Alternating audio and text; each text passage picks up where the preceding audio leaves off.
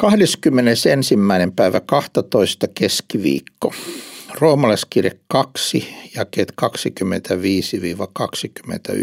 25-29. Ei vain ulkonaista, vaan sisäistä.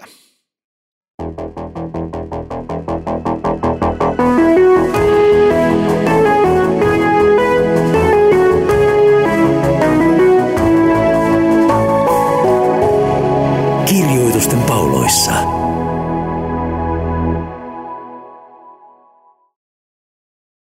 Tervetuloa jälleen kuuntelemaan Roomalaiskirje-podcastia. Minä olen Leif Nummela. Ja tällä kertaa meidän raamatun kohtamme on Roomalaiskirje 2 ja kestä 25 eteenpäin. Ja se kuuluu näin. Ympärileikkaus kyllä on hyödyllinen, jos sinä lakia noudatat. Mutta jos olet lain rikkoja, niin sinun ympärileikkauksesi on tullut ympärileikkaamattomuudeksi. Jos siis ympärileikkaamaton noudattaa lain säädöksiä, eikö hänen ympärileikkaamattomuutensa ole luettava ympärileikkaukseksi? Ja luonnostaan ympärileikkaamaton, joka täyttää lain, on tuomitseva sinut, joka lain kirjaiminesi ja ympärileikkauksinesi olet lain rikkoja. Nyt siis toisin sanoen Paavali tässä alkaa puhumaan ympärileikkauksesta. Ja hän alkaa puhumaan siitä, koska hän on puhunut edellä siitä, miten sekin, jolla on Jumalan kirjoitettu laki, ja joka kuulee sitä ja ajattelee, että hän voi opettaa ja johtaa muita, niin hänen tulee kuitenkin ottaa vastaan se sana, jotta se kantaa hedelmää hänen elämässään ja pelastaa hänet. Ei pelkästään se, että me tiedämme sen sanan vielä auta, vaan meidän tulee vastaanottaa Kristus, uskoa häneen. Ja nyt hän alkaa puhumaan sitten uskonnon tästä niin kuin puolesta, jossa on ympärileikkaus ja, ja, ja, ja, ja uhrit ja muu toiminta, mikä on uskonnossa ja juutalaisuudessa. Ja hän sanoo, että ympärileikkaus kyllä on hyödyllinen, jos sinä lakia noudatat. Mutta jos olet lain rikkoja, niin sinun ympärileikkauksesi on tullut ympärileikkaamattomuudeksi. Siis nyt tämä ympärileikkaus oli ulkonainen merkki siitä, että oli aito juutalainen ja kuului Jumalan kansaan. Ja nyt kuitenkin Paavali sanoi, että, että siitä ympärileikkauksesta on hyötyä, jos sinä olet todellinen lain noudattaja. Mutta jos sä olet lain rikkoja, etkä ää, ää, tottele sitä Jumalan sanaa, minkä, minkä kuulet ympärileikattuna, niin sinun ympärileikkauksesi on tullut ympärileikkaamattomuudeksi. Eli äh, sinä olet samassa tilanteessa kuin sellainen ihminen, joka ei ole kuullut mitään äh, Jumalan sanaa, äh, ei, ei ole sitä kirjoitettua Jumalan sanaa. Niin hän on tämä ihminen, joka on ympärileikattu, jolla on kirja, kirjoitettu Jumalan sana, hän on samassa tilanteessa kuin tällainen ympärileikkaamaton ja hänen ympärileikkauksesi on itse asiassa tullut ympärileikkaamattomuudeksi, että tämä merkki sinänsä ei vielä itsessään tee ihmistä Jumalalle, tee ihmisestä Jumalalle kelvollista.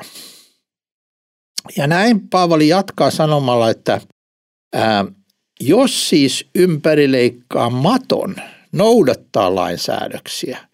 Eli jos semmoinen ihminen, joka ei ulkonaisesti kuulu juutalaisuuteen, joka ei ole ympärileikattu, jolla ei ole tätä liiton merkkiä, jolla ei ole tätä Jumalan kansan kuulumisen tuntomerkkiä, jos hän kuitenkin kuuntelee lakia ja noudattaa lakia, niin hänen ympärileikkaamattomuutensa on tullut ympärileikkaukseksi. Hän ikään kuin kuuluu siihen Jumalan kansaan, vaikka häntä ei ole ympärileikattu, hänellä ei ole tätä merkkiä. Hän on niin kuin aidosti osa Jumalan kansaa ilman merkkiä, kun taas semmoinen, joka on ympärileikattu, mutta ei kuuntele Jumalan sanaa, hän on niin kuin ulkonaisesti, muodollisesti osana sitä Jumalan kansaa, mutta hän ei aidosti kuulu si- siihen. Ja näin Paavali sanoo, ja luonnostaan ympärileikkaamaton, joka täyttää lain, on tuomitseva sinut, joka lain kirjaiminesi ja ympäri leikkauksinesi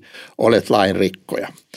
Tämä kohta hyvin, hyvin selkeästi opettaa, että kristillinen usko ei voi koskaan olla pelkästään ulkonaista – se on aina myös sisäinen todellisuus. Ei riitä se, että ihminen on ympärileikattu ja hänellä on lain kirjain ja, ja hän tietää Jumalan tahdon ja, ja hän tuntee sen, vaan kysymys on sydämen uskosta Herran Jeesuksen Kristuksen omana vapahtajanaan.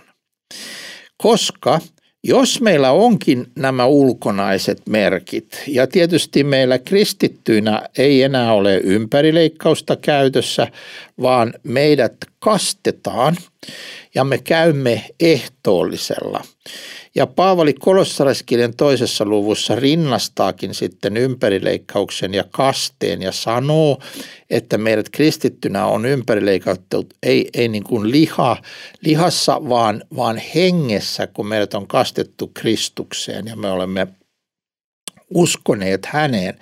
Ja nyt äh, jos meillä on nämä merkit, kaste ja ehtoollinen, mutta me emme usko Kristukseen henkilökohtaisesti – emmekä seuraa häntä elämässämme, niin tämä meidän, nämä ulkonaiset merkit, ää, jotka toki kun puhumme kristillisestä kasteesta ja ehtoollisesta ovat paljon enemmän kuin merkkejä. Ne ovat Jumalan ää, armon välineitä, jolla hän tekee työtä meidän elämässämme, joiden kautta hän ää, antaa meille Jumalan armon ja, ja jonka kautta hän vaikuttaa meissä.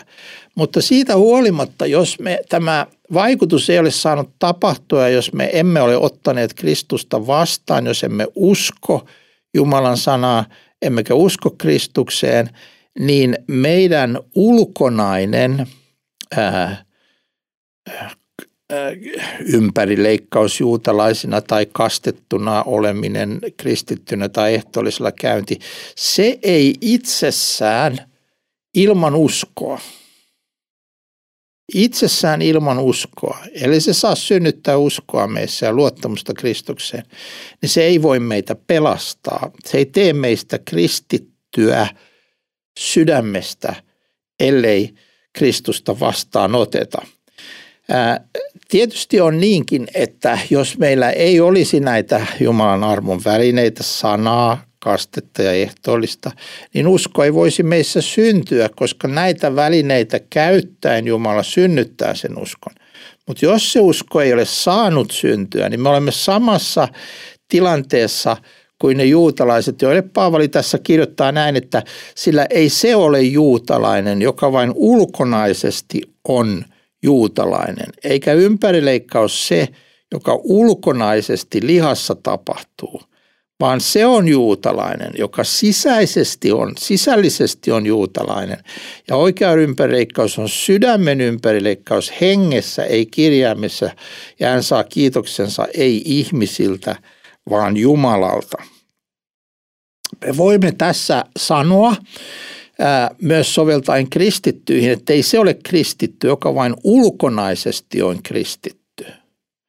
Eikä kaste ja ehtoollinen, joka tapahtuu ulkonaisesti, ei se ole se varsinainen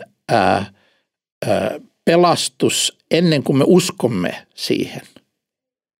Ja sisällisesti – olemme kastettuja ää, Kristukseen.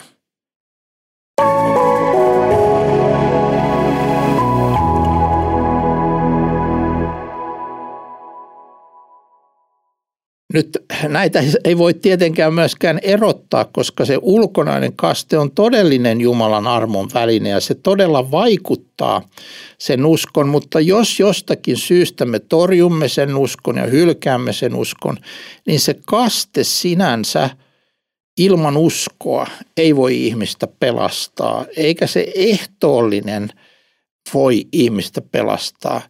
Ää, mutta ne ovat Jumalan armon välineitä, jotka vaikuttavat meissä uskoa. Samoin kuin sana.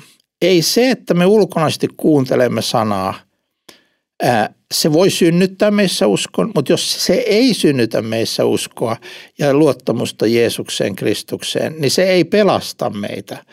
Maailmassa on tietenkin miljoonia kastettuja ihmisiä, jotka eivät usko Kristukseen henkilökohtaisesti, eivätkä elää uskon yhteydessä Jumalaan. Ja on miljoonia ihmisiä, jotka käyvät joskus ehtoollisella, mutta eivät elä yhteydessä Kristukseen uskossa. On miljoonia ihmisiä, jotka kuulevat Jumalan sanan, mutta eivät äh, henkilökohtaisesti usko Kristukseen.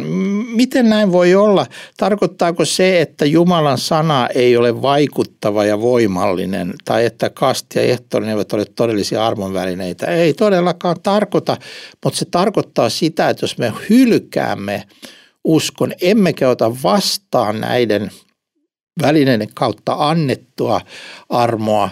Emme esimerkiksi kun luemme Kristuksesta raamatussa, niin Kristus itse sanoo, että te tutkitte kirjoituksia, koska teillä on niissä mielestänne elämä, mutta te ette tahdo tulla minun tyköni. Jos tilanne on tämä, niin me emme pelastu sen ulkonaisen sanan kuulemisen kautta.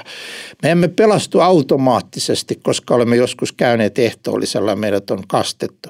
Meidän on uskottava Herran Kristukseen henkilökohtaisesti, jotta me pelastumme. Ja vielä kerran lopuksi, tietenkin ää, asia toimii myös niin päin, että me tarvitsemme välttämättöminä – Jumalan sanaa, koska ilman sitä me emme kuule Kristuksesta, eikä usko voi syntyä meissä. Meidät tulee kastaa, koska ilman sitä me jäämme vaille sitä Jumalan armon vaikutusta, ja, joka kastessa on. Ja meidän tulee käydä ehtoollisella, koska ellei me käy, niin me emme saa sitä uskon vahvistusta, jonka ehtoollinen meille antaa. Eli näitä välineitä tulee ahkerasti käyttää, jotta usko syntyisi, pysyisi ja me olisimme todellisia kristittyjä. Meillä ei olisi vain näitä ulkonaisia kristityn tuntomerkkejä, vaan me olisimme todellisia, aitoja kristittyjä, jotka uskovat Herraan Jeesukseen Kristukseen.